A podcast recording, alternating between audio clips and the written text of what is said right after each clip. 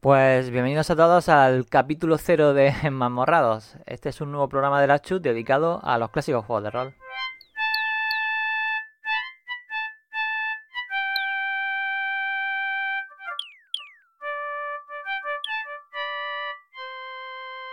Octubre de 1990. Micromanía, maníaco del calabozo. Si eres un vicioso de los RPG, estás de enhorabuena. Estas líneas abren una nueva sección que va a estar dedicada íntegramente a esta clase de juegos y por supuesto a sus aficionados. Pues con esta intro empezó Fergon su, su, sección en Micromanía. La sección estaba dedicada a estos juegos de rol que en España todavía no se conocían porque básicamente en esa época lo que se hacía más bien pues, era jugar a los, a los arcades, a, en tu Spectrum jugaba a tu arcade, jugaba a tu Game Over, jugaba a tus jueguecillos de dinámica, juegos de topo.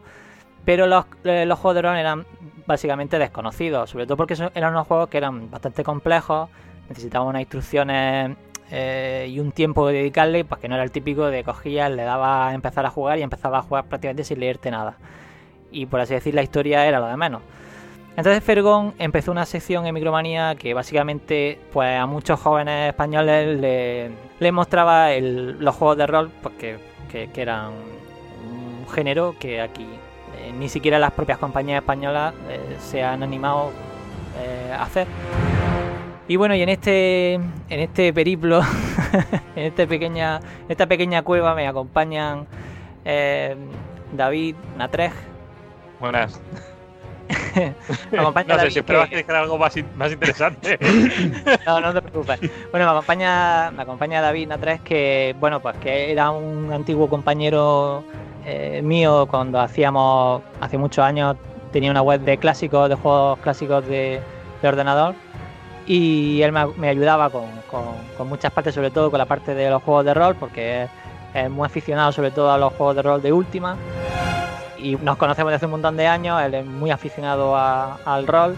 Y a mí lo que me gustaría sobre todo es traeros a todos estos clásicos que eh, la verdad es que en la poscafera yo no conozco ningún programa que trate de juegos de rol, así que bueno, a ver si esta oportunidad os gusta y os parece interesante. Pues nada, encantado de estar aquí. Vale, y también nos acompaña pues alguien que, que también va a ser un poco el, el neso con el humano con el humano normal. si nosotros dos seríamos los, los anormales.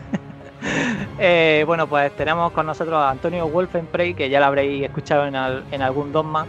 Hola, muy buenas, ¿qué tal? Yo soy aquí la presa de este experimento. Y voy a morir. Voy a, me, me veo, me veo morir. No seas exagerado.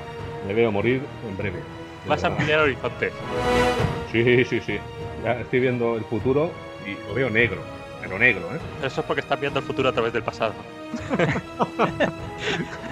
Bueno chicos, la idea un poco, como veis, es de, de, bueno, de tener tanto las voces de un poco los que llevan jugando este tipo de juegos de hace muchos años y que con esta enfermedad pues no nos damos cuenta de que a lo mejor ciertos juegos pues no son ni tan amigables, ni tan sencillos, ni tan eh, ni tan accesibles, ¿no? Eh, así que Wolfen traerá un poco la cordura a estos episodios de rigor y criterio y, y bueno, y nosotros dos pues traeremos el friquerismo, la enfermedad y...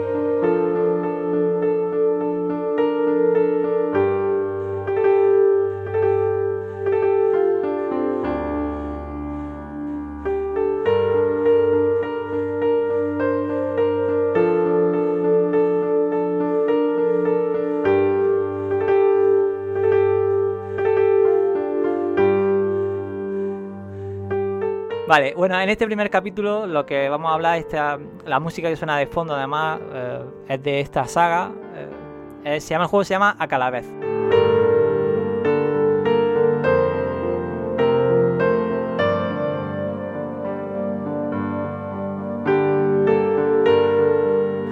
Bien, pues aunque este juego suene rarísimo, en realidad, bueno, quizá también decía, me comentaba antes David fuera de micro, que también a lo mejor hay, poca gente que pueda conocer la serie Última. Yo espero que sí que por lo menos suene de Última Online o de los clásicos de MMO suene Última.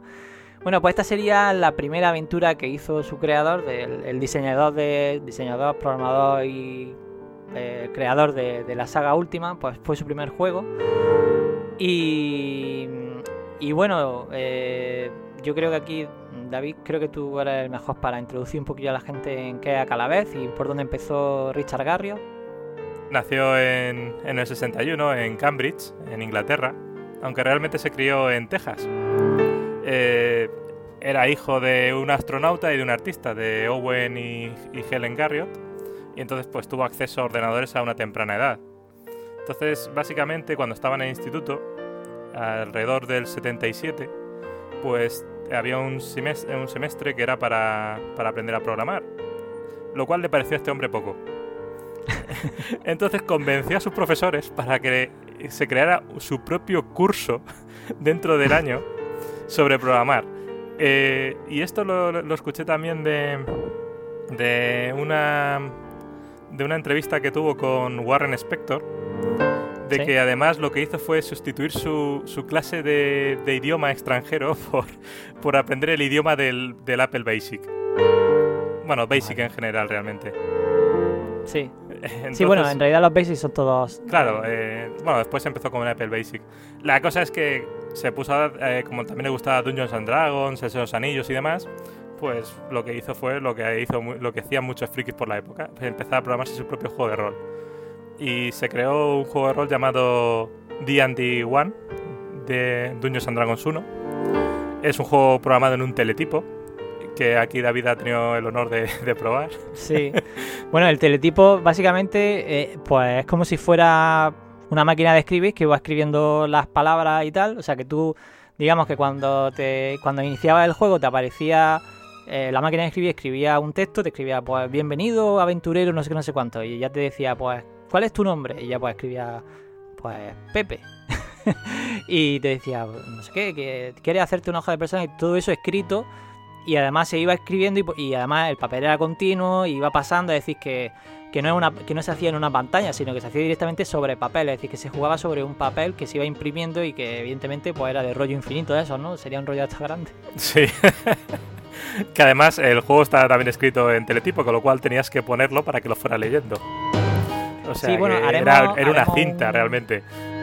Sí, haremos de todas formas un post en, el, en la web de Rigor y Criterio con, con- para que la gente vea cómo es, porque eh, eh, se lanzó una, bueno, se ha hecho una especie de port, una versión en web del, de este primer mm, D&D de, de Richard Garriott, entonces, aunque sea por curiosidad, pues si, quiere, si alguien quiere verlo, entra a la web de Rigor y Criterio, que habrá, por ahí estará puesto, bueno, no he dicho, no he dicho ni el nombre del podcast. bueno, maravilloso. Hemos empezado fantásticamente. No pasa sabéis, sabéis, sabéis que yo he usado un teletipo, ¿no? En el servicio militar. No, cuenta, cuenta. Pues, pues ya lo sabéis, ya está. Era eso, simplemente. Que- Joder. que me ha hecho gracia que, que algo tan. que yo había utilizado en el entorno militar, pues queda bien decir así, entorno militar, ¿no? Suena como épico. Pero. mm, es que es súper retro, ¿eh? Esto sí que es retro auténtico. Un teletipo, jugar con un teletipo. Madre mía. A ver, estamos hablando del 77, donde un ordenador no era algo habitual en, en, la- en las No, no. casas. Por supuesto, pero que no me esperaba un teletipo. No me esperaba más, pues mira, una, unas hojas, unas plantillas más, más así de casa, ¿no? Pero un teletipo No te- con la cinta aquella amarilla. Claro, ten, ten en cuenta que, el- que los programas se hacían se, se hacían en tarjeta perforada seguramente, ¿no, David? Sí, exacto. Es que más o menos el teletipo usaba, usaba una, una cinta, yo la recuerdo de color amarillo, una cinta muy fina de papel, Sí. que iba también perforada. Entonces los mensajes venían codificados o incluso encriptados muchas veces venían en esa cinta. Claro, lo era, era muy que, curioso. lo que yo recuerdo de esto era que era el código, lo tenía después en papel, él lo pasaba y se creaba la cinta perforada y luego la cinta es lo que ponía en el teletipo para poder jugar. Y la pantalla era básicamente la hoja que iba la, saliendo. hoja de- la hoja que se iba imprimiendo. donde tenías una máquina de escribir y ibas ticando los Mm. comandos. Pues ya veis que si lo que buscáis son juegos de rol nuevos, aquí en este programa no lo vais a encontrar precisamente. Bueno, quizá en algunos años. sí. Oye, a, lo, a lo mejor en, a lo mejor en eBay se encuentran teletipos baratos. ya sería lo, lo máximo. Buscar teletipos en eBay para jugar a Sí, lo, lo voy a dejar al lado de, de las plays y demás, a ver qué tal. No, ándate, no.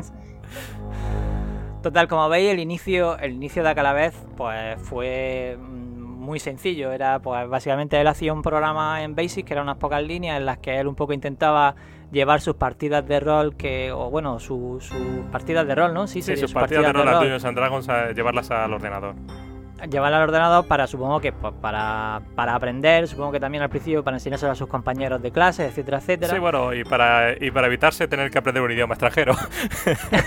y de camino para saltarse unas cuantas clases que no le interesaban seguramente nada.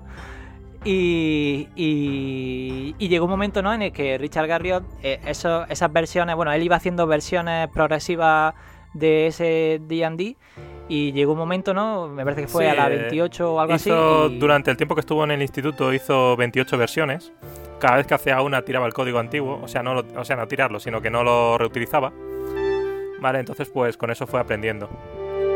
Y la idea es que al final, cuando llegó a la versión 28, pues ya cuando ya terminó el instituto y demás. Y después eh, estuvo tras el instituto eh, trabajando en Computerland, una, una tienda de informática y allí es donde conoció el Apple II. Y claro, vio lo que se podía hacer en un Apple II que tenía pantalla, podía poner gráficos y demás, y entonces empezó a trabajar en, en la versión D&D 28B, que es básicamente lo que se conoce como Acalabet. Claro, y ese es el juego pues, que, hoy os traemos. Eh, yo creo que más o menos lo que sí podríamos hablar sería de, qué otros juegos de rol y por qué y por qué Acalabet eh, es importante, ¿no? O sea, ¿por qué, qué importancia tiene este juego que realmente si alguien ve por las pantallas diría, pues que este juego es un poquito feo o lo que fuera, ¿no? ¿Qué significa un poco a cada? ¿Qué, ¿Qué, tiene de especial? Bueno, la realidad es que todo tiene un principio, ¿sabes? Entonces, los primeros juegos de rol eran muy, muy básicos. Realmente, a cada no es ni por asomo uno de los primeros juegos de rol. Los antiguos juegos de rol eran en, mainframes y, y en ordenadores mucho más potentes, ordenadores que conectabas a, través de, un modem. ¿Vale? Hay muchos juegos antiguos como el Orthanc o como el Obliette y todos tienen una estética parecida porque todo el mundo empezó a trabajar en ellos a partir de lo que era Dungeons and Dragons. Sin embargo, a cada vez lo que es es uno de los primeros juegos comerciales y para ordenadores de mesa que eso es importante. Antes la gente jugaba en las universidades y con programas que además eh, tenían nombres extraños para que no se los borraran en la propia universidad. Porque no era, evidentemente, el ordenador no estaba para eso. Sí. Entonces eso es lo principal que, que tuvo vez es unos primeros juegos comerciales, se abrió muchas puertas. En aquella época además lo que pasó es que eh, mucha gente empezó a hacer cosas creativas. Hay muchos RPGs eh, de la época que son completamente distintos. Eh, podemos compararlo con, con Rogue, por ejemplo. Rogue es un, un, juego de rol de mazmorras aleatorias y además visto desde arriba. Es completamente distinto a Calavez. Sí, ese, ese tipo de juegos le sonará mucho más a la gente porque en Rogue eh, le sonará mucho de los roguelikes y pues tipo el Isaac, ¿no? El Binding de Isaac, que yo soy súper fan de ese juego. Eh, no sé si me parece que Antonio también, ¿no? Wolfen también era... Muchísimo, muchísimo. Ese es uno de los juegos a los que más horas he dedicado en mi vida. Pero yo hablo también de la versión, la primera versión que sacaron del Isaac, que era en Flash. En Flash. Mm. Los rogues vienen de, de esta época, vienen de los 80 que eran unos juegos que básicamente el, escenario se generaba de forma aleatoria. Tú cuando empezabas la partida no sabías qué te ibas a encontrar, ni qué bichos, ni, ni cómo iba a ser la mamorra. Cada vez era un poco más intrincado y si no me equivoco el objetivo era, eh, tenías que llegar a, a, lo profundo de la mamorra, ¿no? Coger el amuleto de Yendor, ¿no? Me parece que además fue un podcast bastante chulo. La verdad es que no recuerdo qué había que recoger, pero sí. Pues sí, había que coger el amuleto de Yendor y luego tenías que subir y ser capaz de subir. Lo que pasa es que yo nunca llegué ni siquiera a recoger el amuleto de Yendor. Yo lo más parecido a un rogue que me he pasado es lo que he comentado antes de, la conversación esta, el Beneath Apple Manor. Que es un juego anterior incluso a Rogue, es del 78. Sí. Es muy, muy parecido. Y Pero ese también es de BBS, ¿no? De BBS o de, o de, de esto de universidades, ¿no? No era un... No, no, era, ese también era, era también de, de casa. También, ah, es uno, sí, sí, también es uno de los primeros de los primeros juegos de ese estilo. Mola. Y ese me lo llegué a pasar y todo. pues ya sabéis que todos estos juegos pues vienen un poco a, incluso Diablo, los Diablos que estamos tan acostumbrados a ver y demás, que son mucho más famosos, pues vienen todos de aquí.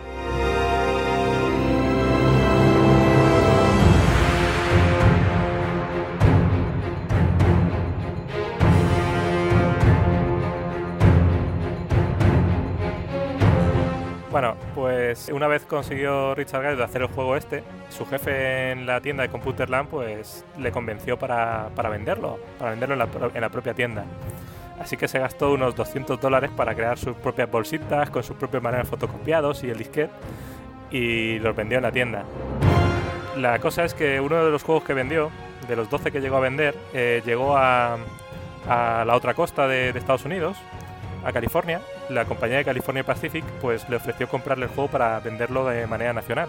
Le pagaron el viaje a California, firmó el papel para, de que iba a recibir 5 dólares por juego vendido. Y en 1980 salió la versión oficial de, de Acalabeth para Apple II. Básicamente vendió unas 30.000 unidades, o sea que hazte el cálculo, 30.000 5 dólares para un chaval que acaba de, de empezar la universidad. Está bastante bien. Tened en cuenta que como este juego era tan amateur, que, se empezó a vender desde una, en una propia tienda, y claro, pues eso generó que hubiera diferentes versiones. De hecho, este juego además tiene una versión más, ya por, por dejar un poco las versiones del juego un poco aparte, hay una versión... Sí. Hay dos versiones. Hay una que se hizo que no tiene música, que es simplemente el código adaptado de la versión original. Y luego hay una versión con música que está programada en C, que apareció en Última Collection, en, en un paquete que recogía los primeros ocho últimas. Y venía este como extra. Pues esa versión de última colección es la que os recomendamos para que probéis el juego. Os dejamos con introducción a la historia de Acalabeth.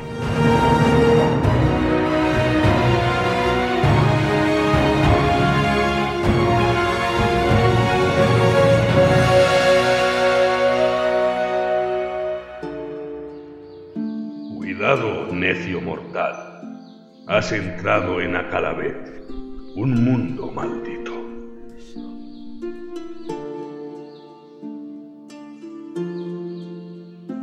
Mucho tiempo ha, paz y quietud cubrían la tierra de Sosaria. Comida y bebida fluían libremente.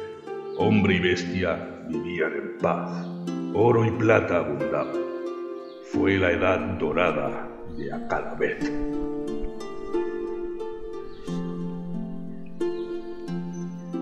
Mondain, segundo vástago del otro gran rey anhelaba ganar lo que a su hermano le pertenecía como primogénito y envenenado por el rencor, usó su poder para sembrar el mal.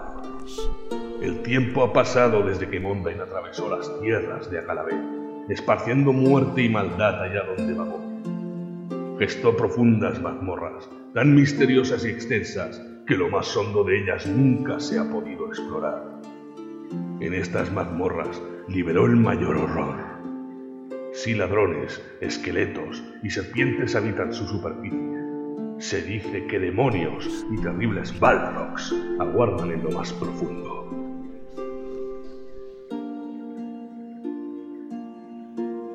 Ahora la sangre fluía libremente por todo Acalabeth, y aterradoras criaturas vagaban por el mundo. Monda invertió tanta enfermedad y pestilencia sobre Acalabeth, que hombre y bestia vivieron en constante terror. Así comenzó la oscura edad de Acalabeth.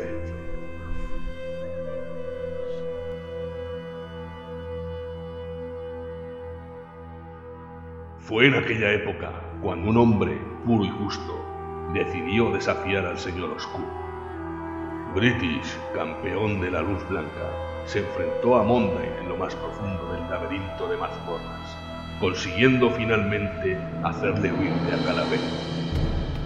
Tras su gran hazaña, British de la luz blanca fue proclamado Lord British, protector de Acalabeth. Sin embargo, el mayor daño supuraba la tierra, y las criaturas liberadas por Mondain seguían libres. Lord British invocó a un héroe que pudiera enfrentarse a las criaturas que plagaban la tierra. Y así comienza la primera aventura del extranjero.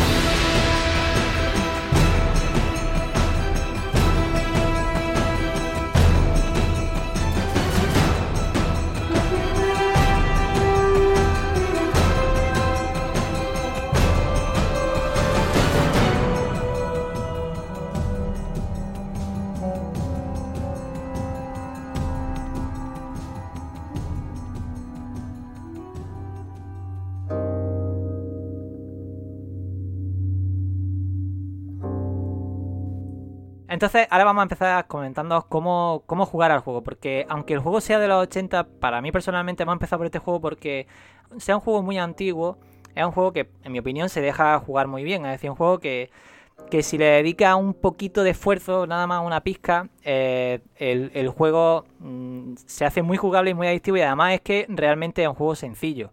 O sea, una vez le pilla.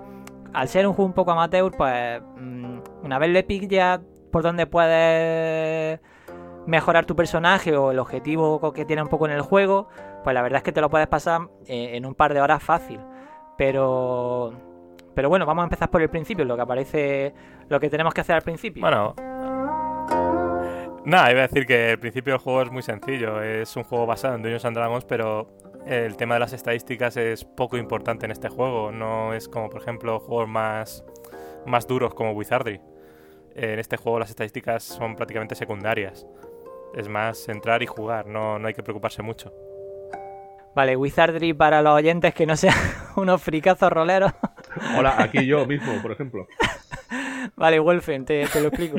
Eh, Wizardry son, eh, eran, eh, también son unos juegos clásicos de, de- de rol, de la época también de principios de los 80, que de hecho son, pues yo creo que los juegos más hardcoretas de, que hay, ¿no? Yo diría que son los más hardcore que hay, Son- porque son en historia y tal sí. son muy...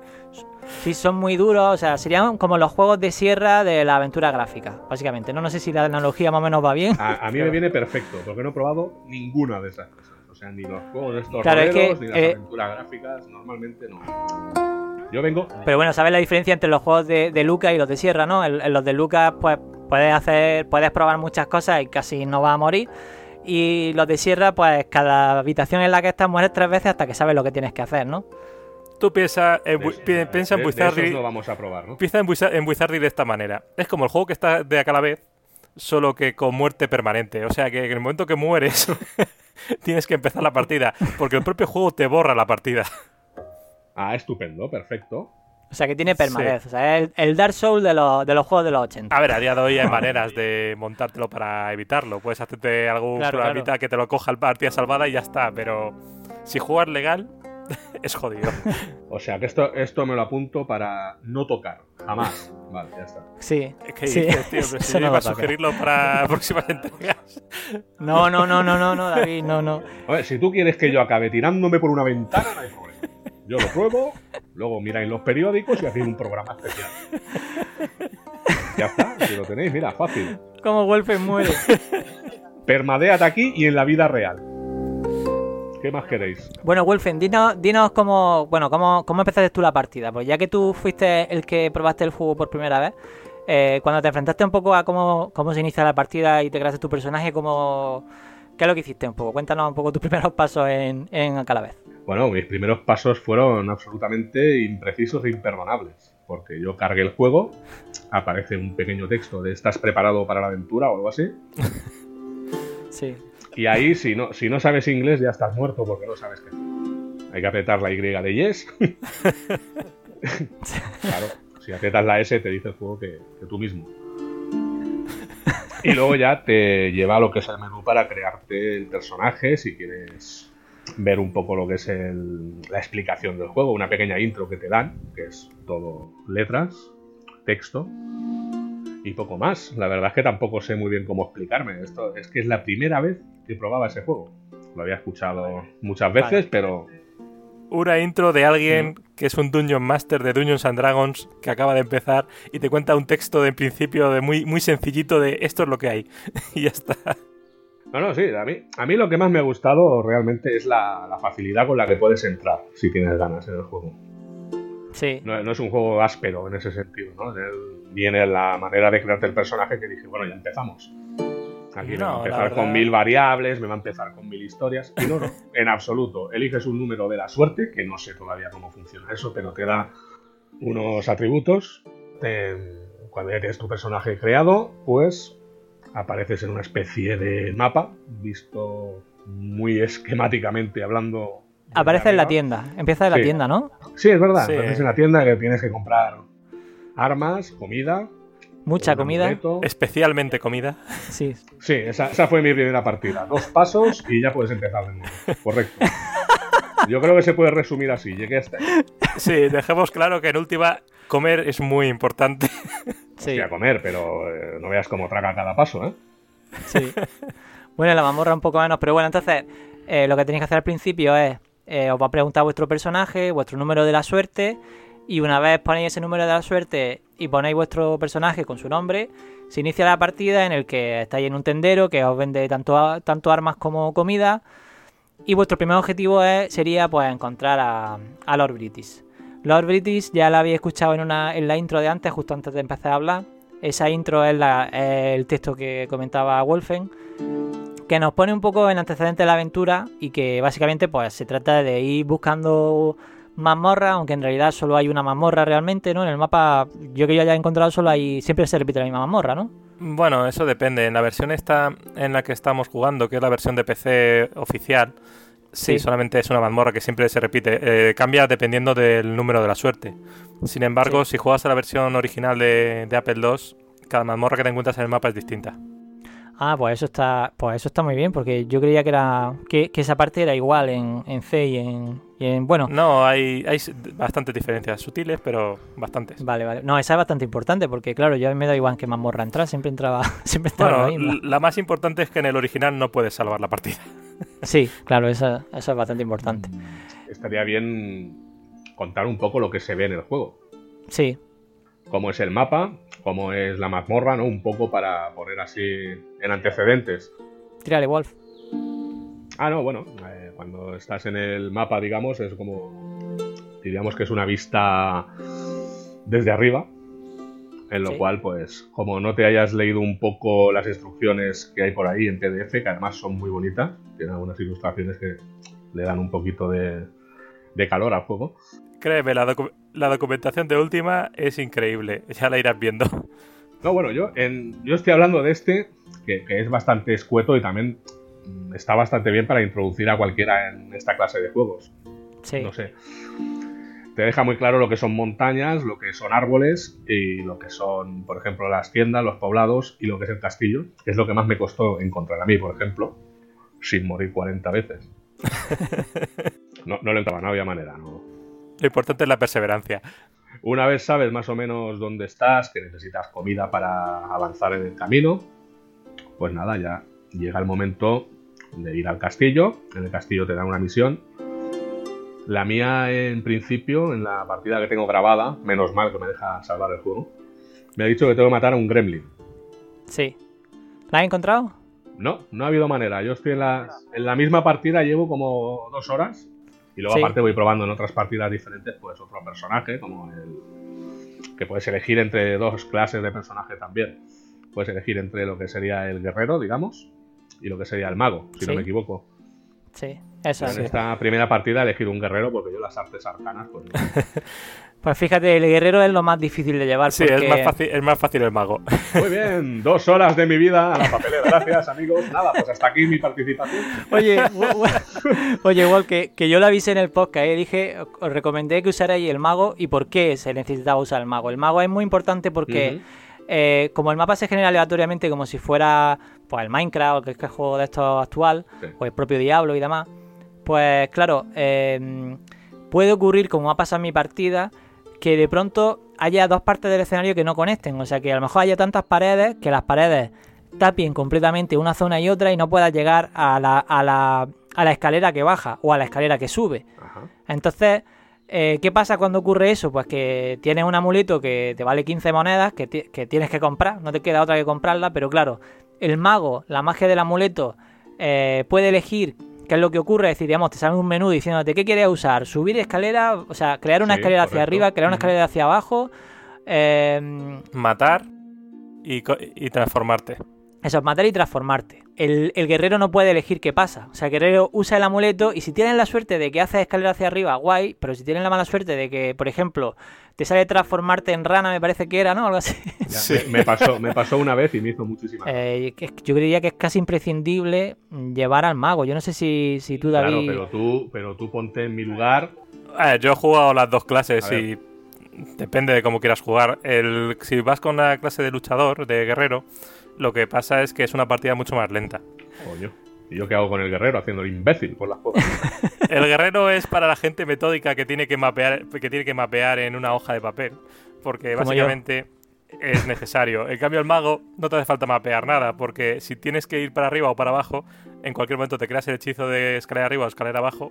Y Te iba a preguntar, David, ¿el, el amuleto se pierde? O sea, si, si tú lo usas, ¿se pierde o solo te lo pueden robar? No, el amuleto tiene unas cargas. Ah, vale, o sea que sí que se pierde al, al número de usos X, ¿no? A los que sea, ¿no? Pero Sí, no. una pregunta, ¿a, a amuletos puedes tener varios? Sí, Sí. los que tú quieras siempre que puedas Porque los pagarlos. vas encontrando en algunos cofres también dentro de las mazmorras. Exacto. Yo a este juego jugué hace, pues no lo sé, no sé si David se acordará cuándo fue, pero fue, pues, no sé, hace 10, 12 años o algo así, puede ser más o menos cuando jugamos. Ya tanto tiempo. Sí, sí, pues por ahí fácilmente, ¿eh? Y ya Sí, era fue, retro, pues, ¿no? Sí, pues ya, ya, pues sí, era retro, claro que era retro. Era retro cuando yo lo conocí. claro. Madre mía. En el 2000, al principio del 2000 fue cuando jugué, porque bueno, eh, David es muy aficionado a los Ultima. A mí me gustaba mucho el Ultima 7, aunque nunca me la había llegado a pasar en aquella época y tal. Y claro, pues yo tenía mucha curiosidad porque David empezó a hacer artículos sobre los Ultima allí en la web, hacía escribía unos articulazos súper chulos de, de Ultima. Y, y claro, pues ya me picó el gusanillo y tanto contarme la historia de si el avatar para acá, el avatar para allá y Lord British por allí y Lord British por allá, pues que, que, pues eso, al final me, me enganché. Y la primera vez que jugué, recuerdo que me costó un par de un par de tardes estuve jugando hasta que ya le pillé un poco el tranquillo y ya sí que llegué al, al bicho final. Que bueno, no lo vamos a contar el bicho final, pero bueno, el bicho final realmente el juego una vez, digamos, llega un momento en el que ya eres una máquina de matar y ya da un poco igual lo que te salga, ¿no? Porque el juego, claro, es muy amateur, entonces no... Y realmente estos juegos jugaban con que tú no conocías realmente cómo funcionaba el juego. O sea, tú vas A explorando la, la- opciones. La, parte que me gusta del juego es lo fácil que es meterte en él. Sí. Y aparte lo, lo- que pese a que sea tan amateur o tan, tan simple, Sí, en comparación con lo que viene después, pues que te da, mm, te da vidilla. O sea, al no conocer las cosas, vas aprendiendo sobre la marcha y además de una manera muy práctica, muy fácil. No, no cuesta, digamos. Yo digo Sí. que llevo dos horas, pero claro, he jugado, pues, no sé, diría que 30 partidas a lo mejor. Pues eso, como consejo para los que se animen a, a probar Calavez, pues que además el juego está gratis en GOG, se lo pueden, pueden entrar y bajárselo, totalmente gratis. Pues sería eso, que se cogieran un mago, que exploraran un poco la magia del amuleto, tener en cuenta que, que, como, eh, que el juego funciona con, con las teclas, es decir, con los cursores te mueves y con las teclas vas dándole a los... le das las acciones. Cuando estás delante de un bicho, ataca al bicho, con la A le das a atacar y luego eh, con la tecla del arma que lleves, normalmente, bueno, yo con el mago he usado el hacha, pues con el hacha le atacas, es decir, que atacas con la A, le das a la A de hacha y ya pues le hace un daño y si le matas bien y si no le matas pues no pasa nada. Bueno, teniendo, teniendo un inglés básico se aprende enseguida. O sea, por Sí. la inicial del arma es Sí. el arma que vas a usar. A de ataque, de atacar. Y luego pues tienes el rapier, que no, rapier, que no sé si es una espada o... Sí, es una, es una espada, un sable. El hacha, luego tienes el arco y las flechas y el amuleto. O sea, es que tampoco tiene mucha pérdida. No, no te atosiga como No. otros juegos ya más avanzados que hay miles de brebajes, historias, armas diferentes. Con lo poco que tienes, haces muchísimo. Está, a, mí, a mí es la parte que más me ha gustado. Sí, pero tiene bastantes ventajas porque, por ejemplo, el hacha tiene dos modos de uso. Sí, puedes usarla correcto. cuerpo a cuerpo, puedes lanzarla. Ahora bien, si la lanzas, la pierdes. Eso, eso iba a preguntar, digo, no, no, que me, no vuelve a me- aparecer. que me pasó ayer en la prueba que estaba haciendo. Lancé tantas hachas que me quedé sin ellas. Y bueno, el juego, el juego incluso, para lo antiguo que es, tiene alguno- algunas cosas bastante curiosas, como por ejemplo, si no tienes ningún arma, puedes pulsar al enter directamente Sí. y atacas con las manos. Correcto, es verdad. Yo no, no sabía con qué darle y le digo, bueno, pues le doy al enter. O con la, con la H, la H también es válida, ¿vale? De Ajá. Hands. Pero lo curioso es que eso también está en la versión antigua, que no es algo que han añadido en esta versión. Eso ocurría ya en el 79. Que es bastante curioso porque tener una opción por defecto no es habitual.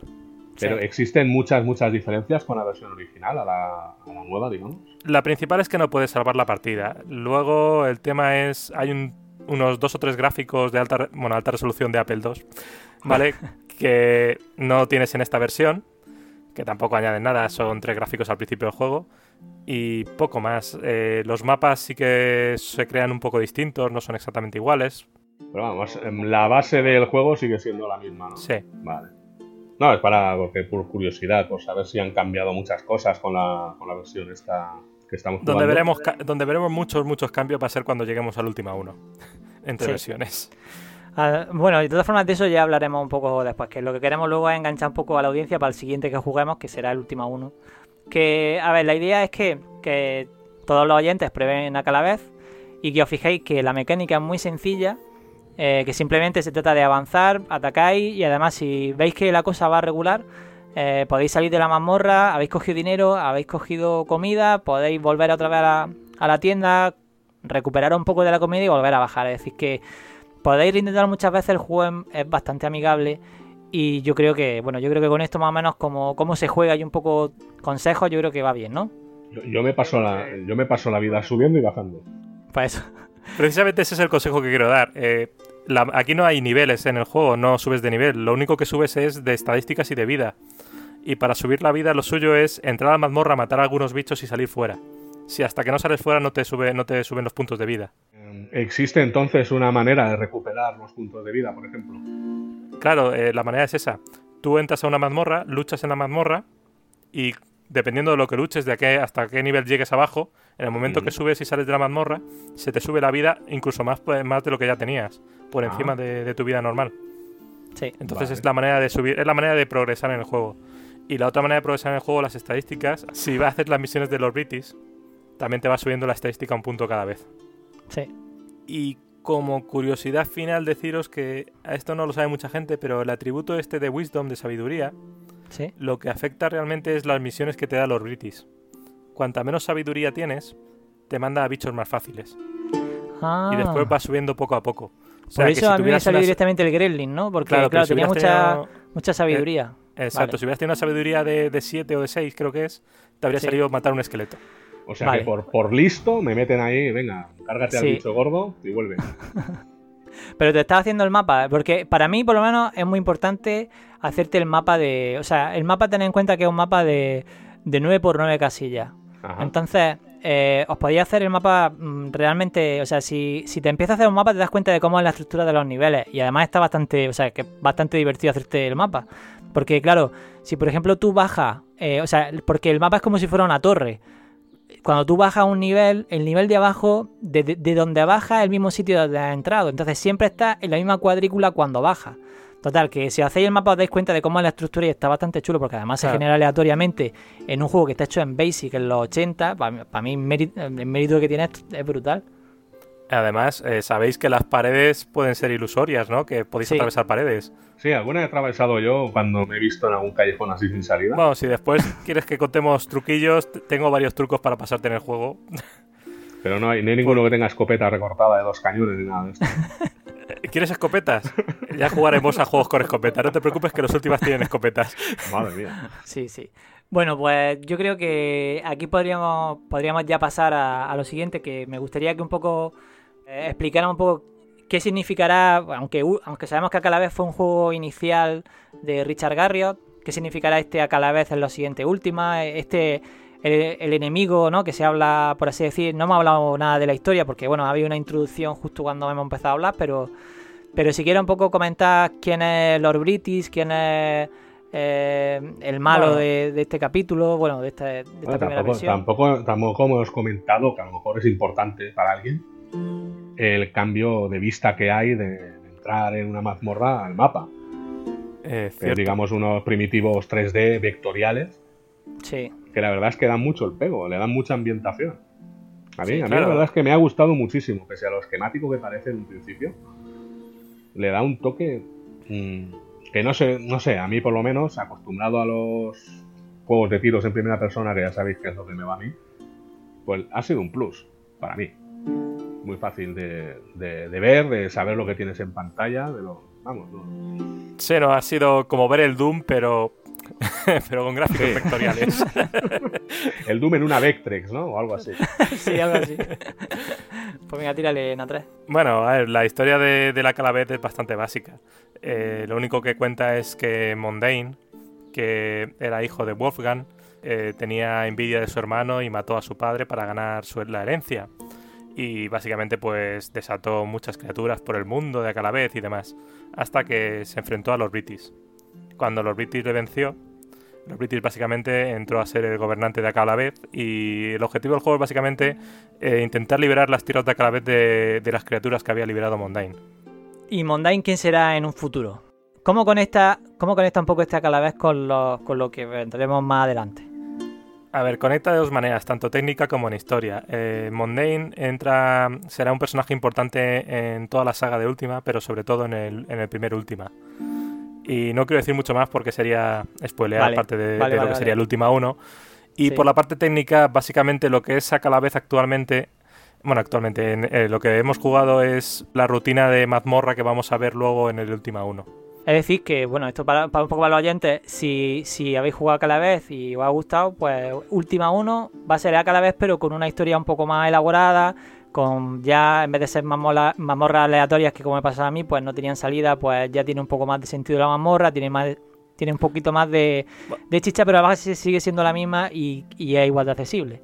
Bueno, realmente el último 1 seguirá teniendo mazmorra- mazmorras aleatorias, Así. aunque no te va a dejar, eh, bueno, ya lo hablaremos en su momento, Sí, sí. pero son, son mazmorras aleatorias también. ¿Pero te dice un número de la suerte o no? Mm, in- no, eh, lo crea internamente, crea un número aleatorio. Con la partida, ¿no? Claro, entonces cuando tú salvas la Vale. partida, ese número se guarda también. Vale, entonces quiere decir que la las mazmorras que tengamos uno y otro serán diferentes, ¿no? La partida que tengamos cada uno será diferente. Exacto. A no ser que compartamos el sabe. Sí, o que edite, o que edites en hexadecimal el trocito de código. vale, vale. La pregunta, ese número, ese número sería lo que se conoce hoy como semilla, ¿no? En muchos juegos así. que Efectivamente, es, que sería como, como en Minecraft cuando pones la semilla de la partida, exactamente igual. Pues la semilla en última uno, pues es- no te pregunta. Y en, en Acalavez, pues sí que nos permite jugar un poco. Yo he jugado con la semilla, o sea, con el número 2. Mi número de la suerte ha sido el 2.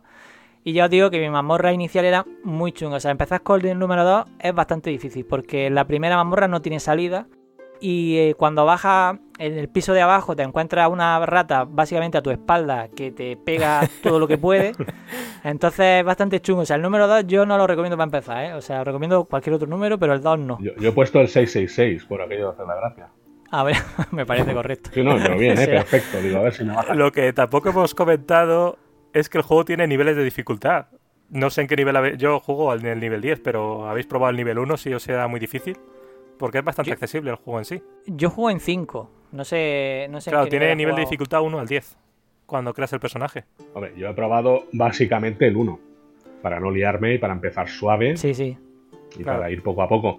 Sobre todo para aprender un poco el fundamento del juego, Claro. cómo usar las armas, cómo están hechas las mazmorras, como, o sea, un poco para ir aprendiendo. Yo creo que es súper básico. Sí. Y aún así también tienes tus dificultades, sobre todo si es la primera vez que te enfrentas a un juego de estas Sí, características. de todas formas, la dificultad en que. Sí, la dificultad en que iba. O sea, ¿qué es lo que te cambiaba? ¿Cómo te pegaban Eh, de fuerza los bichos? lo- los bichos, lo fuertes que son. Tienen mucha más Sí, vida en la- eh, con nivel 10. Pero eh, quiero decir, la mecánica del juego no, no cambia. No, o sea, que si alguien quiere aprender. Que si alguien quiere aprender a jugar, puede jugar perfectamente en el 1, que el juego es exactamente el mismo.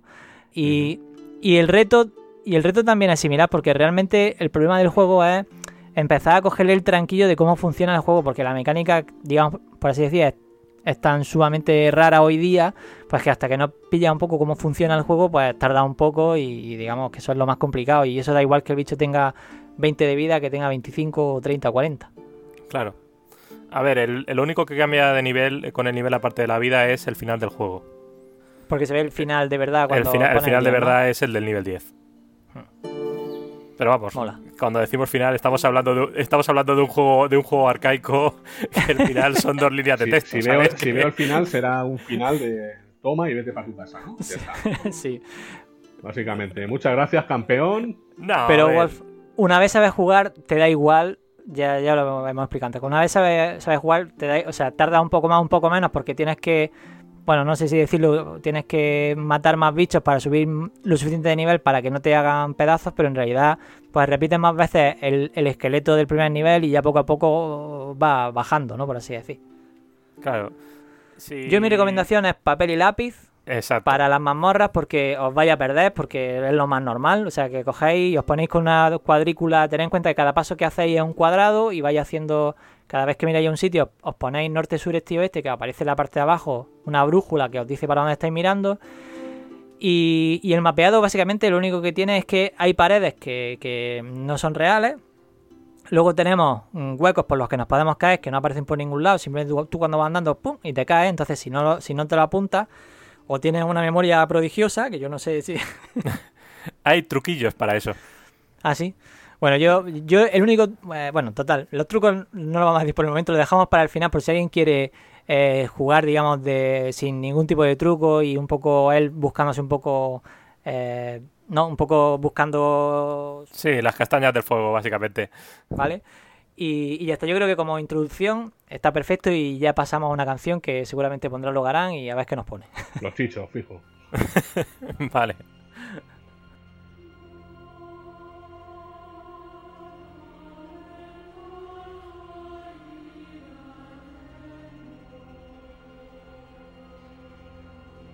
En 2019, un grupo de jóvenes y no tan jóvenes podcasters fueron reclutados en redes sociales para hacer una reseña de Fantasmagoria, un título convertido en leyenda con el paso de los años. Aquel grupo estaba formado por Logaran, un fornido y alopécico obseso de la copla, y cuyo único interés es jugar al Fénix de Spectrum una y otra vez. Calzacaz, un cliente habitual del bar Coyote D7 de Barcelona, en la esquina entre Provenza y Comte d'Urgell, con la meta de ser invitado de una vez por todas a una caña. David Skywalker, azote de los pobres e ingenuos autores de libros sobre videojuegos, aquel al que le molestan incluso las grapas. Y Maese Tripwood, sin duda el más bello y atractivo de los cuatro y que ni por asomo es el autor de este guion. Juntos partieron en la búsqueda de una copia de Fantasmagoria, pero no sabían que el camino estaba lleno de peligros. Ellos eran parte y todo de rigor y criterio. Porque no tenéis ni puta idea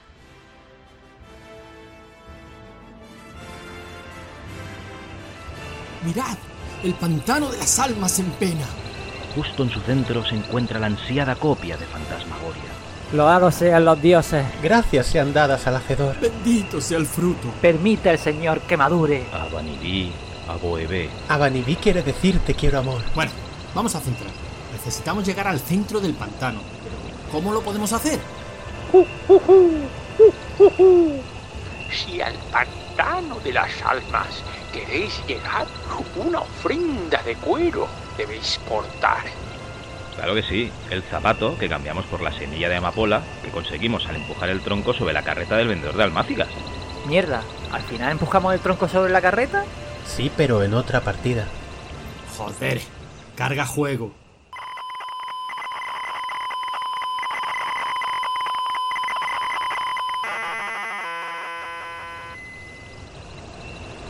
Mirad, el pantano de las almas en pena. En su centro está la copia de Fantasmagoria.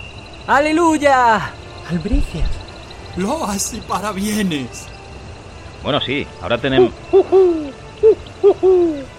Si al Que pantano sí, coño, venga, sacad el zapato. Os ofrezco el zapato, sabio búho. eso no lo quiero. Pero qué cojones pasa ahora. Coño, cuero. Lo que quiere es el cuero del zapato. Ah, claro, teníamos que usar la navaja afilada con el zapato. Quitarle el cuero y ya se lo ofrecemos. Vale, vale, maese, saca la navaja. Es que yo no la tengo. Joder, se supone que la cogiste en el cementerio del Averno cuando quitaste el mugo de la lápida y viste en la inscripción que era la contraseña que había que darse al vendedor de escogorcio. Que me daba la botella verde que se rompía con la piedra y tenía dentro el papel que se usaba debajo de la puerta. Caía la llave, la abría y dentro estaba la navaja. ¡Eso mismo! Pero si entraba en la puerta sin el sombrero de paja que se conseguía rezando a la estatua de la plaza del pueblo con el libro de rezos del cura, me moría. Pues Pues muere. muérete. Pero es que estoy hasta los cojones de morirme. Bueno, bueno, a ver, calma. Cargamos partida y ya está. Venga, vale. Pero acordaos del puto sombrero, de la navaja y de la madre que los parió a todos.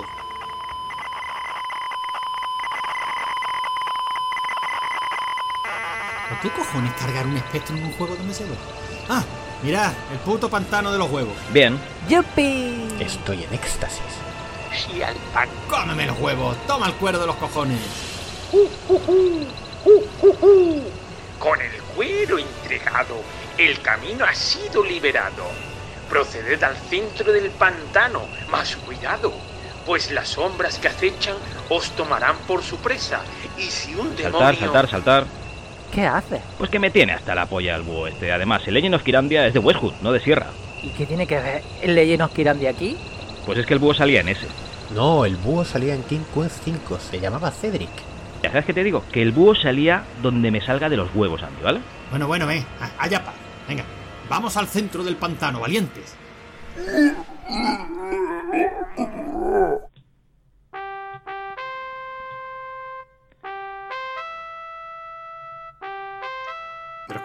¿Cómo que estamos muertos?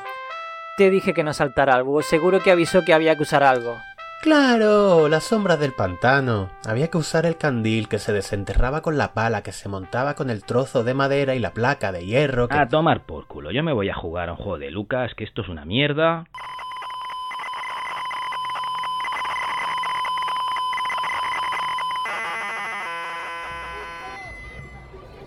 ¡Mirad! ¡El parque de atracciones! Usar pollo de goma con polea en copia de Fantasmagoria. ¡Conseguido!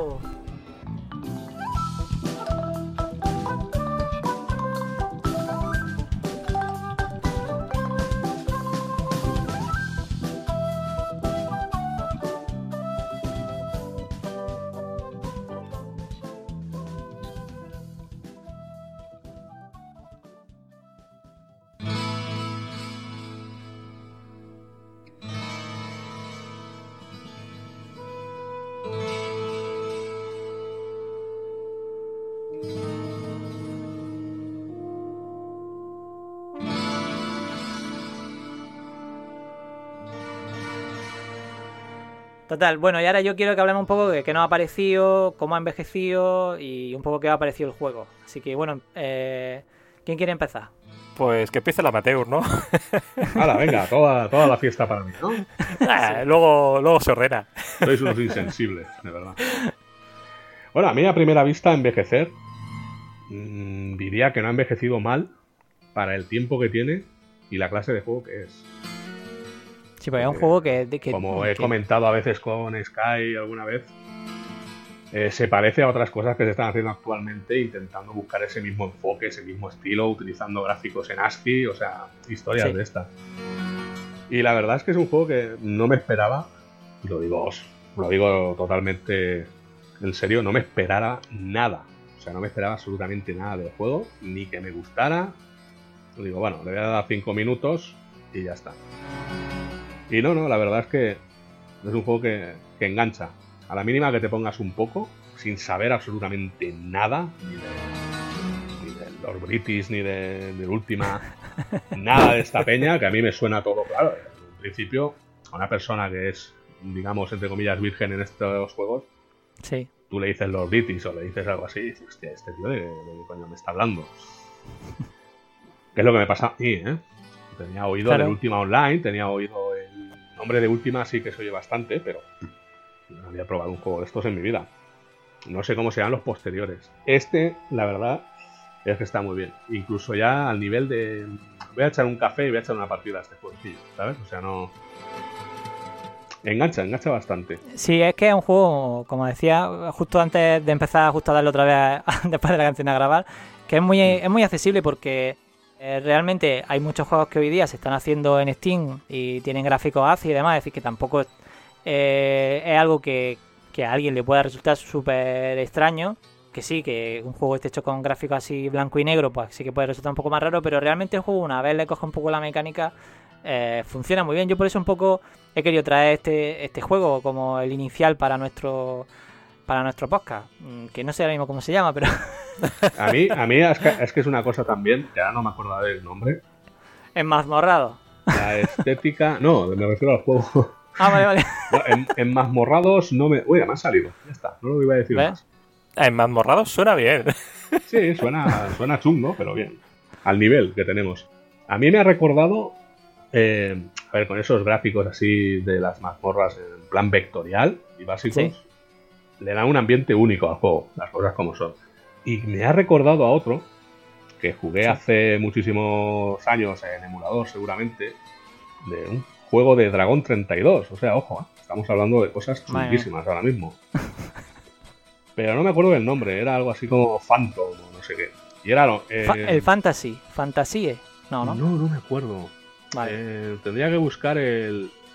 vale, vale. ¿Cómo se llama el juego? Porque tiene un aire así también, con esos recorridos en un laberinto, digamos, eh, de Phantom Slayer se llama el juego. Ajá. Para mí este juego es súper adictivo. O sea, es un juego casi que se podría catalogar una vez ya le tienes cogido el tranquillo, casi como arcade. Porque el juego mm, tú tienes que coger a tu personaje, baja la mazmorra, te encuentra un esqueleto, te carga el esqueleto. Al principio tienes que darte la vuelta por la mazmorra, buscar a ver Mm. dónde están las. si encuentras tesoros, porque claro, ten en cuenta que los tesoros van a ayudar a poder comprar más cosas. Y que como cuando sube y baja, la mazmorra se vuelve, se vuelve a generar, pues si tienes un tesoro más o menos cerca que lo controlas bien, pues puedes ir cogiendo dinero. Y todo eso, la verdad es que el juego eh, genera que fácilmente, cambiando los niveles de dificultad y demás, pues un juego súper variado. Porque, como dice Wolfen, puedes coger y dices, venga, voy a echarme una. A ver hasta dónde soy capaz de llegar. Pum, le pones un número aleatorio aparte- cualquiera. Aparte de eso, es que te deja jugar también mucho a tu ritmo. O sea, Sí. no hace falta que vayas a saco. Sí. Tú puedes ir a la mazmorra un rato, cargarte los otros esqueletos, volver a subir, eh, proveerte de más comida con el oro que has conseguido si has encontrado dos o tres cofres. Vamos, te deja mucho a tu aire. Puedes ir muy a saco si quieres. Ya supongo cuando una vez ya te has aprendido mejor la mecánica. Pero que no, no se hace áspero como otros juegos que a lo mejor para esa época habían un montón. Y para eran ponerse con ellos tienes que leerte casi una Wikipedia. En este no hace falta. Es que realmente es bastante accesible y en donde más gana es en lo simple que es realmente. Es tan simple el juego que puedes jugarlo en cualquier momento, no necesitas saber mucho, las instrucciones las tienes justo en la pantalla, en el propio, en el propio juego, cosa que también era raro en aquella época. Sí. Entonces es increíblemente accesible. Yo es que desde luego agradezco el, el- el programa este, por ejemplo. Lo agradezco también que Sky me dijera, pues pruébalo tal. Le tenía echado el ojo más que nada porque era gratuito un Go, o sea, así de claro. Digo, bueno, pues si es, si es gratis vamos a darle. Pero oye, que se ha convertido en una especie como de no sé qué hacer, ¿no? No sé a qué Sí. jugar. ¿no? Tengo aquí 2000 historias, pero no sé a qué jugar. Oye, y me pongo con este. O sea, he tenido cuatro días libres ahora y en estos cuatro días habré echado, ya, ya lo he dicho, 30 partidas, 25 partidas. Y muy bien, muy a gusto. Pues guay. esperemos que no le cojas el gustillo a hacerte mapas porque eso es un vicio al final, ¿eh? Bueno, mira, una manera como otra de esperar la muerte, que diría el amigo Logarán. O sea, que tampoco. Ya no, ya no va a ser por eso tampoco, ya, total. Yo es que a mí, bueno, personalmente me encanta hacer mapas porque es algo que cuando... eh, que luego es una cosa, personalmente es una cosa que me encanta de, de los juegos de rol antiguos porque eh, al final no es solo que te has pasado el juego, sino que luego tienes como una... como un pequeño... como tu pequeña historia en un papel que, que es que es por así tu pequeño tesoro, que es como decir, pues mira, pues aquí tengo los mapas de este juego, de tal, no sé qué, se te queda como un recuerdo que cuando a lo mejor en un, en un futuro pues vuelvas a ver el mapa, pues, mm, pues lo puedes ver, ah, mira, pues esta mazmorra era tal, aquí puse las trampas de no sé qué, yo que sé, cada, cada juego la verdad es que yo los juegos que me he ido pasando con mapas y tal, yo luego los mapas los guardas con cariño. Sí, la verdad es que sí. Yo tengo por ahí alguna, unas cuantas libretas con mapas de, y con muchísimos mapas en algunos juegos, porque hay algunos juegos que son un- una, una bestialidad. Así estáis de la cabeza los dos. sí. Que miráis la libreta con li- miráis la libreta con nostalgia de, de- de vuestras propias partidas. Eso ya es duro. Sí. ¿eh? Eh, Es peor, la miras pensando, "Mm, me apetece volver a jugar y volver a hacer los mapas otra vez. Sí. Bueno, total, que aquí en, en Mazmorrados lo que vamos a intentar sobre todo es traeros juegos de rol, mm, por lo menos vamos a intentar que sean progresivos, que, que sean juegos que hoy día, pues como este juego, que aunque sea de los 80, jugarlo hoy día pues es asequible, eh, aunque evidentemente es un hijo de su época, pues que tenga ciertas curiosidades y a ver si os los traemos y os, y os- y os resultan curiosos. A mí lo importante es que sigue siendo divertido. Me da igual que sea Eso del es. 80, de los 70 o de hace 5 minutos. Si el juego tiene algo, es que es, es entretenido, pero aparte te divierte. Sí. O sea, es muy fácil de jugar. O sea, yo animo, animo a gente como yo, que no tiene ni idea de esto, a que, a que lo pruebe, por favor, y que, y que piense igual que yo. Entonces me parece que el experimento de aquí es que Walker ha funcionado bien. Ha funcionado, de momento, ¿eh? que yo soy fácil. ¿eh? O sea, ahora me pones a otro juego de este estilo y a lo mejor hago un viaje a donde esté este hombre para partirle la cara. o igual no, igual voy y, y le pido matrimonio, no lo sé. Cualquier cosa puede pasar. Vale, bueno, ya, ya lo que quiero que en todos los, en todos los, eh, en todos los episodios hablemos un poco, aunque este juego es el más sencillo, por eso también un poco elegido este juego como primero. Eh, hablemos un poco de, de, la mecánica de rol que está en ese juego, porque luego veremos que aunque este juego es mucho más sencillo y básicamente todo lo que vamos a nombrar pues van a ser cosas muy sencillas, luego habrá otros juegos que sí que tienen diferentes mecánicas que usaban y además por, ese tipo de, de, mecánicas se los conoce. Algunos porque son mucho más duros en esa sección, otros porque está menos trabajado, más trabajado y tal. Entonces me gustaría, igual que antiguamente en Micromanía, pues los juegos se ponía pues 9 puntos en adición, no sé qué. nosotros no vamos a puntuar, siempre te vamos a hablar de esos puntos en concreto que tienen los juegos de rol y que yo creo que, que más o menos lo hacen especiales a cada uno y porque cada uno eh, tiene una forma de jugarlo y porque digamos es un poco especial. Mm, esta sección la vamos a llamar Explorando el juego por el momento. Oh. No sé si luego no sé si luego le cambiaremos de nombre, ya sabemos que aquí esto no tiene ni pena ni cabeza. Esto es rigor y criterio, que no hay ni rigor ni criterio. y bueno, entonces en, principio, bueno, no sé si tenéis la chuletilla que os he pasado un poco a mano, sería pues el tipo de puzzles que tiene, pues no hay ningún tipo de puzzle, porque el, el puzzle sí es un poco ser capaz de, de bueno, el puzzle sería ser capaz de encontrar la salida de la mazmorra, ¿no? Sería el laberinto de la mazmorra, ¿no? la propia mazmorra es el puzzle. O, encontrar el castillo, ¿no? A mí me habías acojonado, ¿eh? Porque ¿Por tipos de puzzle. Digo, bueno, pues yo no he visto ninguno. Digo, a ver si ahora me voy a encontrar aquí con, algo chungo. De Wikipedia, de YouTube, de, amigos, de familiares. La saga última es bastante light en ese sentido. Sí, pues eso es una de las cosas que, que, que lo última tiene. Los puzzles sería lo más bajo que tiene toda la saga, por así decir. Pero bueno. Eh, bueno, los tipos de mapas que hay, como ha explicado antes Wolf, pues tenemos dos tipos de mapas. Hay una, hay una, hay un momento en el que tenemos un mapa cenital, en el que, eh, por así decir, el mundo y ese mundo eh, se genera aleatoriamente, dependiendo del número que pongamos de la suerte, y será diferente para uno o para otro. Puede ser que tengáis más cerca el castillo de los British, como tenía yo, que lo tenía justo debajo de donde empiezo. o sea, justo debajo me aparecía donde estaba. Yo lo tenía abajo del todo. Tú lo tenías abajo, del, todo. todo pero entre una especie como de pasadizo con montañas. Ostras, qué bueno. Pues mira, yo justamente lo tenía en la parte de arriba también, en un pasadizo entre montañas, que me costó encontrarlo. Lo mío era entrar en mazmorras, matar peña, coger oro, volver a subir, coger más comida, andar otra vez por el monte como un loco, Claro, la, vida del aventurero medio. sí, esa, es la vida del aventurero. Bueno, los enemigos que eran, pues básicamente los enemigos, pues el combate es como si fuera un, en tercera persona. Nosotros vemos al enemigo cuando llegamos, a o sea, cuando bajamos a la mazmorra. Si estáis en el mundo, pulsáis la X, que es para entrar tanto en, la, en el castillo de los British como en las mazmorras, como en las tiendas. Cuando pulsáis la X, entráis. Es como entrar. Bueno, no sé por qué es la X, pero bueno, puso la X. La X es porque en el alfabeto original de Apple II era la X, pero realmente puedes utilizar la E y el Enter. Ah, vale, vale. Tienes más opciones. Eso te iba a decir yo, por, los mapas. si has jugado a últimas posteriores, si te conoces los comandos de los últimas posteriores, funcionan los mismos. Sí, ¿no? Bueno, entonces, eh, cuando entramos en la mazmorra ya veríamos la vista en primera persona como si fuera la del Doom o algo así. Lo que pasa es que andamos paso a paso como si fuera, eh, bueno, como si fuera un, beholder o bueno, si alguien no lo conoce, pues digamos que verías como si fuera una cámara en primera persona, como si fuera la película de Red esta de los zombies. Y cada vez que damos un paso hacia adelante, pues todo el espacio, o sea, nos movemos enteros y podemos girar la cabeza y se gira todo, es decir, pero todo muy sencillo con gráficos vectoriales, que nos aparecen solo enemigos que la táctica de los enemigos es que cuando entramos en un cuando entramos en una planta se tiran todos se tiran todos por nosotros hasta que no queda ninguno y cuando no queda ninguno pues ya podemos explorar un poco tranquilamente la, planta, ¿no? De todas formas es bastante relajado porque los enemigos avanzan al mismo tiempo que avanzas tú. Todos se mueven en, turnos.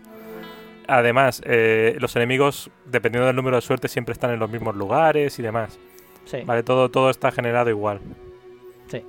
A, mí, me, a mí me ha parecido que algún enemigo eh, avanzaba pero por delante de mí, ¿es posible? Sí, porque si le has pegado eh, te pueden empezar a huir.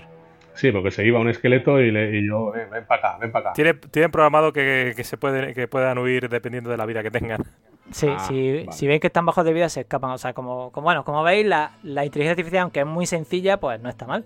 No, pero es que no me lo esperaba. Estaba un esqueleto delante mío, le di un par de toques y veo que, Se- que no está, que como se que pira, ¿no? desaparece. Eh, avanzo un paso y lo veo como, como más lejos. Digo, hostia, este se está yendo. No sé si os habéis fijado, pero los enemigos no caen en trampas. Ah, pues fíjate, no, pues no me había fijado. Yo es que creo que solo he caído en una. Si veis un enemigo que está delante de vuestro y que no, no se avanza- mueve, ¿no? Y que no avanza, es porque justo delante de él hay una trampa. Qué bueno. Así que, Ah, te- pues eso es posible que eso es posible que me haya pasado a mí. Pues si ves un enemigo que no avanza hacia ti, es porque hay una trampa justo delante de él. Eso es o porque él no cae en las trampas o porque él te está tendiendo una trampa a ti. Vale. Bueno, en esta parte ya lo que vamos a contar un poco algunos trucos que hay, que si alguien quiere pasarse el juego sin, sin usar ningún truco ni saber nada y tal, pues que, que, bueno, pues que deje de escuchar ahora, que juegue al juego y luego ya si quiere continúe el podcast desde aquí y ya pues escuche y vea un poco, así se puede pasar quizás. Por lo menos que pruebe, ¿no? Por lo menos que pruebe el juego en, el nivel 1 y que se lo intente pasar a nivel 1 y si ya quiere ver el final auténtico del juego, que bueno, que simplemente pues tampoco vamos a poneros ahí el super high, que será un texto final, ¿no? Sí, no, no es gran cosa. Es más, realmente el, fi- el final del juego está spoileado en el propio Barbal, así que no te preocupes.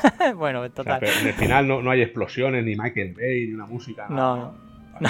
No hay cámaras lentas. Bueno, música en la versión esta tiene, pero tampoco, tampoco nada espectacular. Pues lo- el truco que yo comentaría sería simplemente pues que si os convertís en, en hombre lagarto, mm, básicamente os convertir en un super, super guerrero que, que no hay forma de, de acabar con vosotros. Entonces, si subís, si intentáis muchas veces la mapa, el- o sea, la magia con el, con el mago que os permite seleccionar el hechizo, lo probáis un par de veces y subís a un nivel que ya básicamente mm, podéis pasaros por la mazmorra. Vale, el, el hombre lagarto puede utilizar todas las armas, ¿no? No, el hombre lagarto significa que simplemente que te sube las estadísticas, pero tú sigues siendo un mago o un guerrero. Vale, o sea, eso no, no te cambia. O sea, el mago solo puede usar eh, el hacha y, Sí. y- y el rapier, me parece, ¿no? El, el arco, el arco, eh, no, a ver, el mago usa eh, lo que sería el hacha, el escudo Sí, el escudo y sí. ya está. El escudo Y puede. ya está, y el amuleto, ¿no? Y el amuleto. Y el guerrero lo que usa es eh, todas las armas, incluidas el rapier y, y el arco. Sí, y lo que no puede. Y el, y el guerrero lo, Lo que, que no, no- puede usar. es- bueno, lo que no puede ver Puede- es qué puede va a ocurrir cuando, cuando usa el amuleto. O sea, el guerrero cuando usa el amuleto le crea un efecto de manera aleatoria. Efectivamente, Exacto. no sabe lo que te va a pasar.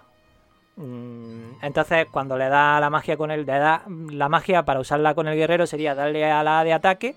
Eh, la M de amuleto puede ser, o como el Sí, la, amuleto. la M, la la M de amuleto, sí, Magic. Amulet. Eso es, pues la M de Magic Amulet eh, le dais y con el guerrero directamente pasa lo que sea, que puede ser que aparezca una escalera hacia arriba o una escalera hacia abajo, o que os convirtáis en hombre sapo, que sería básicamente que os quita la mitad de vuestras estadísticas, o si es hombre lagarto, pues os sube todas las estadísticas 2.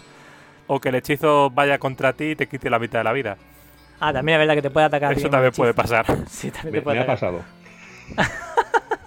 Y acto seguido, y acto seguido me ha convertido en tortuga. Y acto seguido estaba llorando en una esquina abrazándome la piel. Pues eso. Ese es el problema que tiene el guerrero. Tenéis que jugar eh, con un poco con la suerte y que además que os salga un mapa que sea posible terminaros. Porque si os pasa, por ejemplo, que la partida que yo he tenido, la partida que yo he tenido, eh, sí, que además lo podéis probar muy fácilmente. Podéis coger, empezar la partida con el número de la suerte 2 y veréis que no hay forma de. eh, no sé si es de, eh, no hay forma de bajar al nivel de abajo. La única forma de bajar es cayéndote. Y si te, y si te caes no tienes forma de, de subir y luego subir hacia arriba, porque la escalera hacia arriba está en el otro lado de la mazmorra. Y como el otro lado de la mazmorra está cortado todo por un... Como el otro lado de la mazmorra está con un, con un hueco, pues no se ve. Y bueno, pues ya está, yo creo que ya el, el boss final pues lo vamos a dejar un poco para que la gente llegue. Y yo creo que ya con esto podemos, podemos ir despidiéndonos. Yo lo que me gustaría era que... A mí eso del boss, eso del boss final me ha dado un, un plus. No tenía ni idea de que había un boss final. Si hay un Hombre, boss final. Boss, boss final. Bueno, David, tú deja que lleguen al boss final y ya, ya que lo vean. Tú ya que lo vean. Déjalos con la sorpresa. Digamos que en ciertas franquicias es bastante chungo.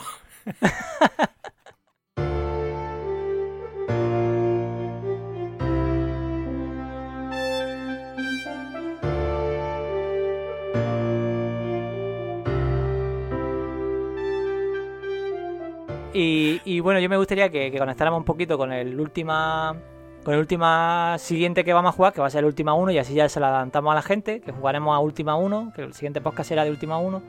Y bueno, pues contar un poco, si quieres, un poco alguna cosita, algún teaser de, de qué es lo que tiene interesante última 1 y algún consejillo para empezar. Y yo creo que aquí ya lo dejamos. Última 1 tiene de interesante para empezar de que vais a ver color. no solamente en blanco y negro. Entonces, eh, en tema de historia, lo que hemos comentado antes, eh, sigue un poco la historia de, de Mondain. Y en tema técnico, las mazmorras van a ser muy parecidas, pero con añadidos.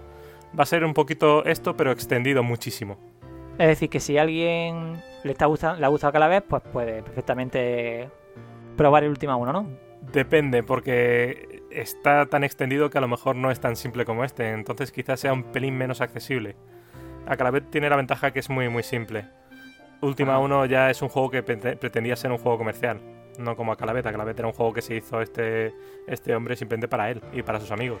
Sí, pero que si la mecánica de, de un poco de las mazmorras de última 1 te gustó y, y bueno, y de vez en cuando le echas una partida, la misma mecánica se la van a encontrar última 1 con Sí, la misma exacto. tranquilidad de que vais paso a paso. con la- Eh, Está bastante yo, bien. yo es que en estos juegos, en esta, en esta clase de juegos, me gusta porque eh, te da para imaginar, o sea, para rellenar los huecos que no te dan los gráficos Claro. y te, y te lo hace muy inmersivo. Ese gráfico vectorial tan vacío, ¿no? Tan primitivo, digámoslo.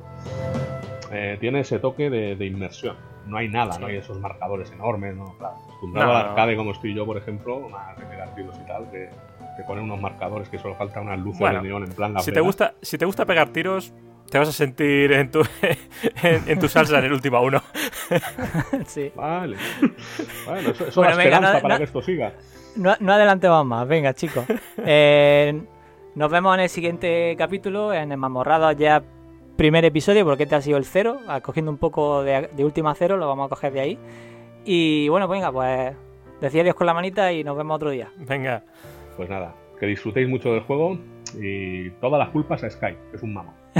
Sí, exacto. La, la verdad es que la culpa es de él que nos ha reunido aquí. Yo ya me había olvidado del última. Sí, como podéis ver, no, no sé nada de eso. Ah, Yo, te- yo seguía mi vida. No, es muy buen juego. El... A cada beta, la verdad es que me ha gustado mucho, no sé si nota.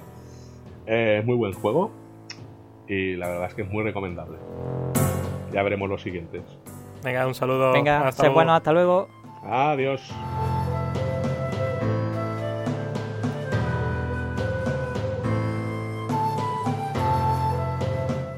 Vamos todos de verdad, ¿no? Paro la grabación.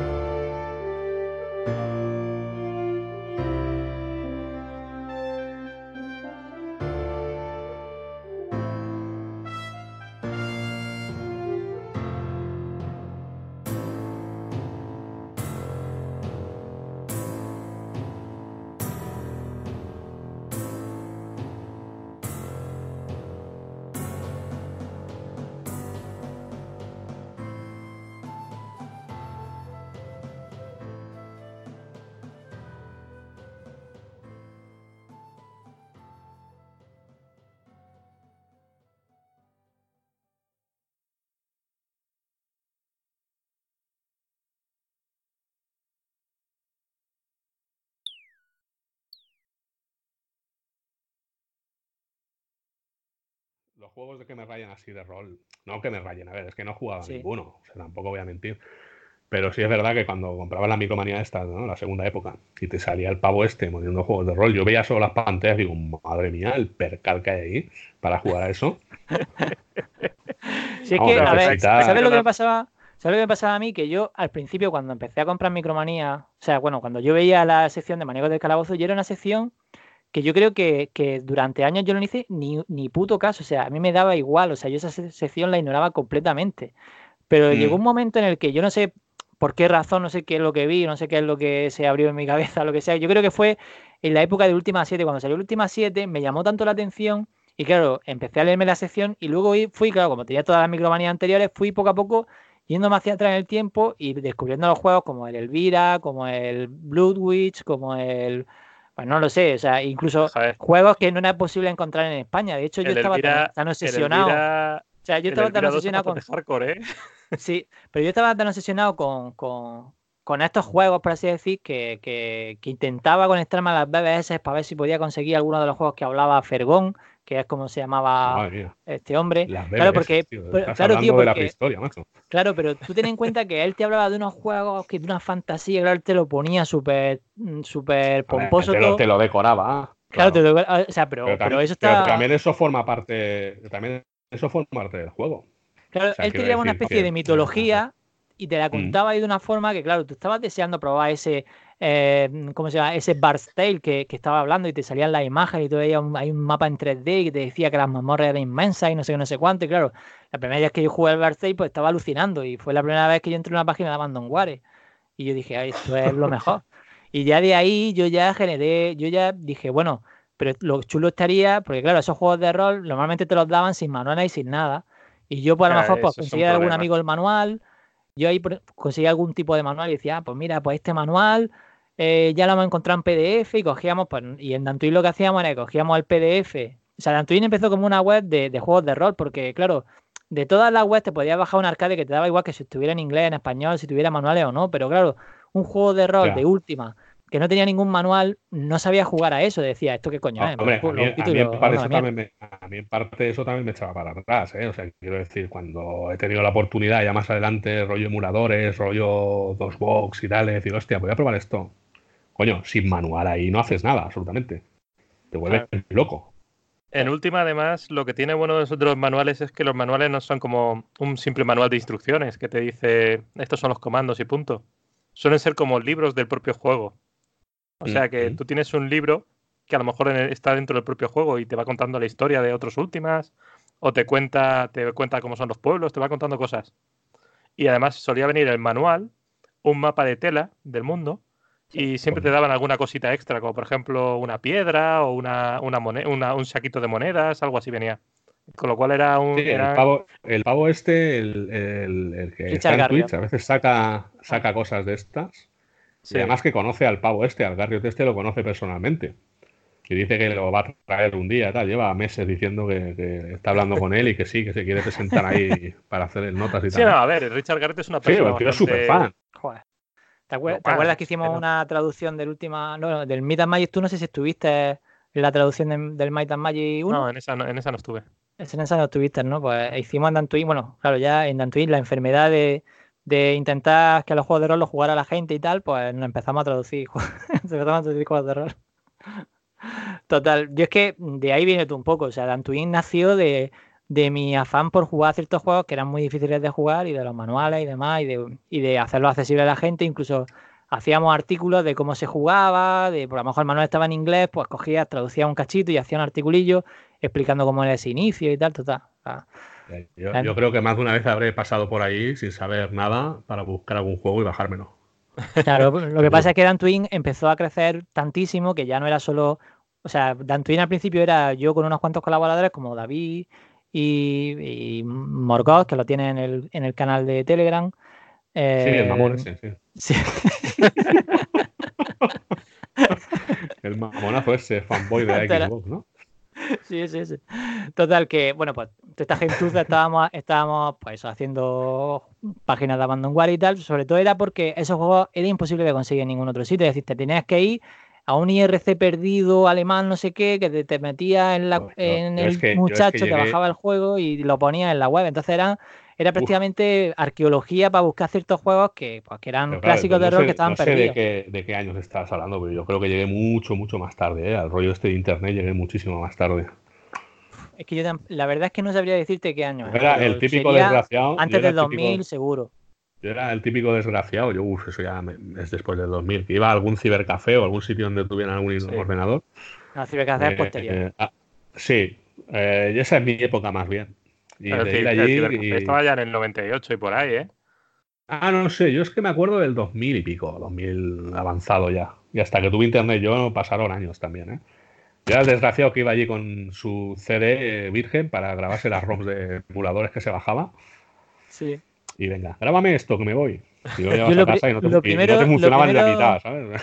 Lo primero que yo me bajé de, de internet fue en, una, en, la, en FP, en una clase de, que teníamos de FP de, de informática. Bueno, yo estaba en el instituto, pero justo había al lado un FP y yo de vez en cuando me metía allí y tal, porque conocía al profesor que ya me había hecho coleguilla de él, y, por supuesto. Y, y dije, y, y me dejaba, y me dejó un día bajarme unas cosillas, claro, me las bajé en un disquete. Y lo primero que bajé fue el Blood Witch de CPC en un disquete para jugar en el PC, en el emulador, y no me funcionó. Pero, porque cuando llegué a mi casa, el, el, el disquete pues, estaba regular y no funcionaba y tal. O sea, lo primero que me bajé fue un juego de rol de. Pues que claro, era el único que tenía posibilidad de jugar en mi CPC. Y, y me, lo, me lo bajé. Madre o sea, fue lo primero que jugué. Y el Blue yo Witch es un juego también muy sencillo. Yo me bajé las últimas que no tenía.